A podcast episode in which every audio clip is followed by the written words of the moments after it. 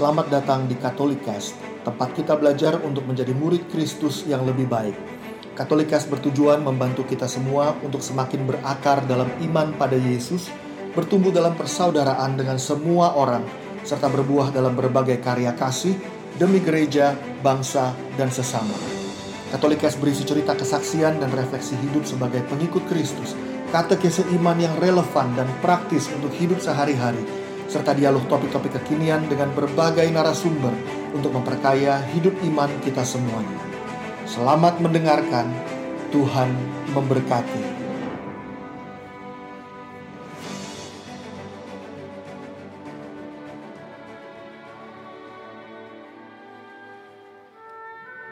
Kita jumpa lagi dalam refleksi bacaan hari Minggu.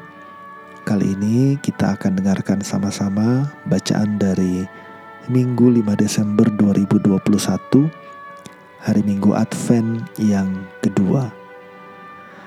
Bacaan pertama diambil dari Kitab Baruk, bab lima ayat satu sampai dengan sembilan.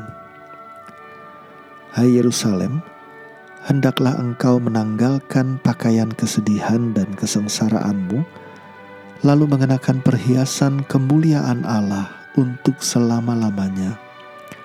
Hendaklah engkau berselubungkan kampuh kebenaran Allah dan memasang di atas kepalamu tajuk kemuliaan dari yang kekal. Sebab di bawah kolong langit seri wajahmu akan dipertunjukkan oleh Allah. Dari pihak Allah engkau akan diberi nama abadi, damai sejahtera, hasil kebenaran, dan kemuliaan hasil takwa. Bangkitlah, hai Yerusalem, hendaklah engkau berdiri tegak di ketinggian. Tengoklah ke timur, lihatlah, anak-anakmu sudah berkumpul atas firman dari yang kudus. Mereka berkumpul dari tempat matahari terbenam sampai ke tempat terbitnya. Bersukarialah, karena Allah telah ingat kepada mereka. Memang dahulu mereka pergi daripadamu dengan berjalan kaki, digiring oleh musuh. Tetapi kini mereka dikembalikan kepadamu oleh Allah. Mereka diusung dengan hormat, seolah-olah di atas tanduk kerajaan. Sebab Allah memerintahkan supaya segala gunung yang tinggi dan segenap bukit abadi diratakan, supaya sekalian jurang ditimbun menjadi tanah yang rata.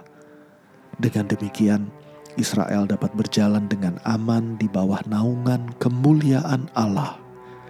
Hutan rimba dan segala pohon yang harum semerbak pun menaungi Israel atas perintah Allah.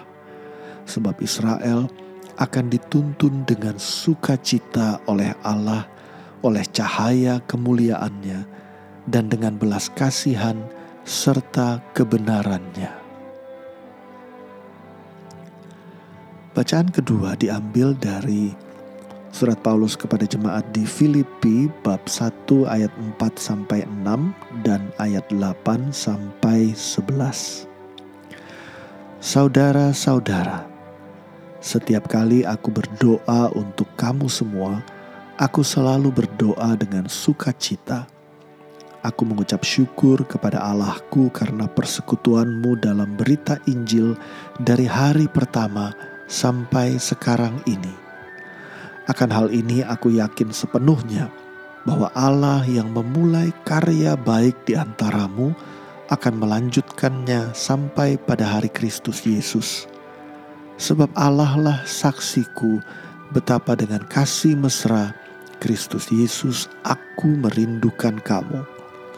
Dan inilah doaku, semoga kasihmu semakin melimpah dalam pengetahuan yang benar dan dalam segala macam pengertian.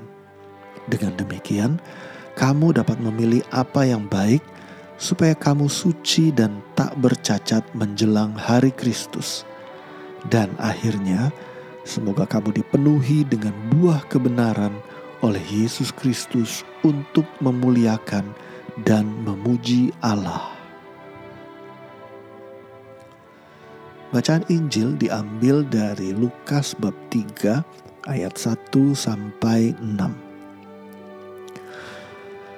Dalam tahun ke lima belas pemerintahan Kaisar Tiberius, ketika Pontius Pilatus menjadi wali negeri Yudea dan Herodes raja wilayah Galilea, Filipus saudaranya menjadi raja wilayah Iturea dan Trakonitis, dan Lisanias menjadi raja wilayah Abilene. Pada waktu Hanas dan Kayafas menjadi imam agung, datanglah firman Allah kepada Yohanes anak Zakaria di padang gurun. Maka datanglah Yohanes ke seluruh daerah Yordan dan menyerukan, "Bertobatlah dan berilah dirimu dibaptis, maka Allah akan mengampuni dosamu, seperti ada tertulis dalam nubuat-nubuat Yesaya. Ada suara yang berseru-seru di padang gurun, siapkanlah jalan bagi Tuhan, luruskanlah jalan baginya. Setiap lembah akan ditimbun, setiap gunung dan bukit akan menjadi rata. Yang berliku-liku akan diluruskan, yang berlekuk-lekuk akan diratakan, dan semua orang akan melihat keselamatan yang dari Tuhan." Teman-teman semuanya, bacaan pada hari Minggu Advent kedua ini penuh dengan harapan, tapi juga penuh dengan peringatan. Apa maksudnya? Kita lihat pada bacaan yang pertama, uh, nubuat dari Baruk. Tuhan menyampaikan pesan kepada Yerusalem, "Hendaklah engkau menanggalkan pakaian kesedihan dan kesengsaraan, lalu mengenakan perhiasan kemuliaan." Ada perubahan dari kesedihan jadi kemuliaan. "Hendaklah engkau berselubungkan kampuh kebenaran Allah, lalu seri wajahmu akan dipertunjukkan oleh Allah." Dengan kata lain, kamu akan bersuka cita dan Allah akan memperlihatkan sukacitamu. Ke Allah akan memberikan kamu nama damai sejahtera hasil kebenaran, kemuliaan hasil takwa. Dengan kata lain, kebenaranmu itu akhirnya sampai pada buahnya, yaitu damai sejahtera. Ketakwaanmu itu pada akhirnya sampai pada buahnya, yaitu kemuliaan, dan itu akan segera datang. Bangkitlah Yerusalem, tengoklah ke timur. Memang dahulu mereka pergi dengan jalan kaki digiring musuh, tetapi kini mereka dikembalikan kepadamu oleh Allah. Allah berinisiatif untuk melawat, memulihkan, menyembuhkan, dan memberikan kemuliaannya atas umatnya. Nah, nubuatan ini digenapi lewat apa? Lewat kedatangan Yesus. Pada bacaan Injil kita lihat bagaimana Yesus itu yang dijanjikan Tuhan lewat nubuatan Baruk, terang, kebenaran, kemuliaan, pertobatan, akhirnya datang. Dan kedatangan Yesus itu bukan cuma mitos atau legenda. Kalau le- kisah legenda itu biasa dimulai dengan kalimat uh, pada suatu waktu atau konon pada masa tertentu suatu hari. Tetapi bacaan Injil memperlihatkan bagaimana Lukas mencatat periode dalam sejarah yang spesifik, sehingga uh, ini memberikan peneguhan, keyakinan bagi para pembaca bahwa Allah sungguh-sungguh hadir. Ini sungguh-sungguh kisah sejarah yang nyata. Tahun ke lima belas pemerintahan Kaisar Tiberius, Pontius Pilatus menjadi wali, Herodes menjadi raja Galilea. Lukas memperlihatkan sebuah jendela waktu atau periode dalam sejarah yang pasti. Pada saat itu Yesus datang. Maka Yohanes Pembaptis berseru, "Bertobatlah, berilah dirimu dibaptis, maka Allah akan mengampuni dosa-dosamu." Janji yang dinubuatkan Baruk digenapi, dan sekaranglah waktunya, kata Yohanes. Bertobatlah, ayo cepat, ayo berubah, siapkan jalan, sebab Tuhan mau menyelamatkan kamu. Nah, sebagaimana nubuatan Baruk digenapi dengan kedatangan Yesus yang real, yang nyata, begitu juga seruan Paulus kepada jemaat di Filipus bahwa Yesus akan datang lagi juga nyata, juga sungguh-sungguh janji yang akan digenapi.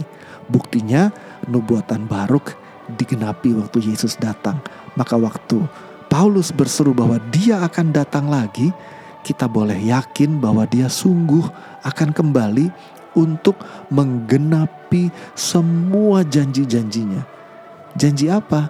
Janji bahwa waktu kita sungguh bertobat, kemuliaan Tuhan akan menaungi dan menyertai kita.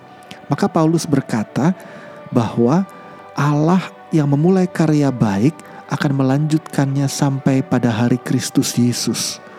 Semoga kasih-Mu berlimpah supaya kamu suci dan tak bercacat menjelang hari Kristus. Artinya Paulus mengingatkan bahwa siap-siap loh, seperti halnya Yesus datang menggenapi nubuatan Baruk, begitu juga dia akan datang kembali untuk menggenapi semua janjinya. Maka waktu dia datang, biarlah kita kedapatan kudus, suci, tidak bercela. Maka pesan Minggu Advent kedua ini, berubahlah, bertobatlah. Kedatangan Tuhan itu bukan sesuatu yang ditakutkan, karena waktu kita sungguh bertobat, kedatangan Dia membawa harapan dan sukacita karena kasih-Nya sungguh nyata bagi kita semua. Terima kasih telah mendengarkan podcast ini. Jangan lupa untuk berbagi Katolikas kepada para sahabat dan kenalan kita supaya semakin banyak orang mengenal kabar gembira Tuhan Yesus dan mengalami kasih-Nya yang memulihkan, menguatkan, dan memberkati. Sampai jumpa di episode Katolikas yang lain.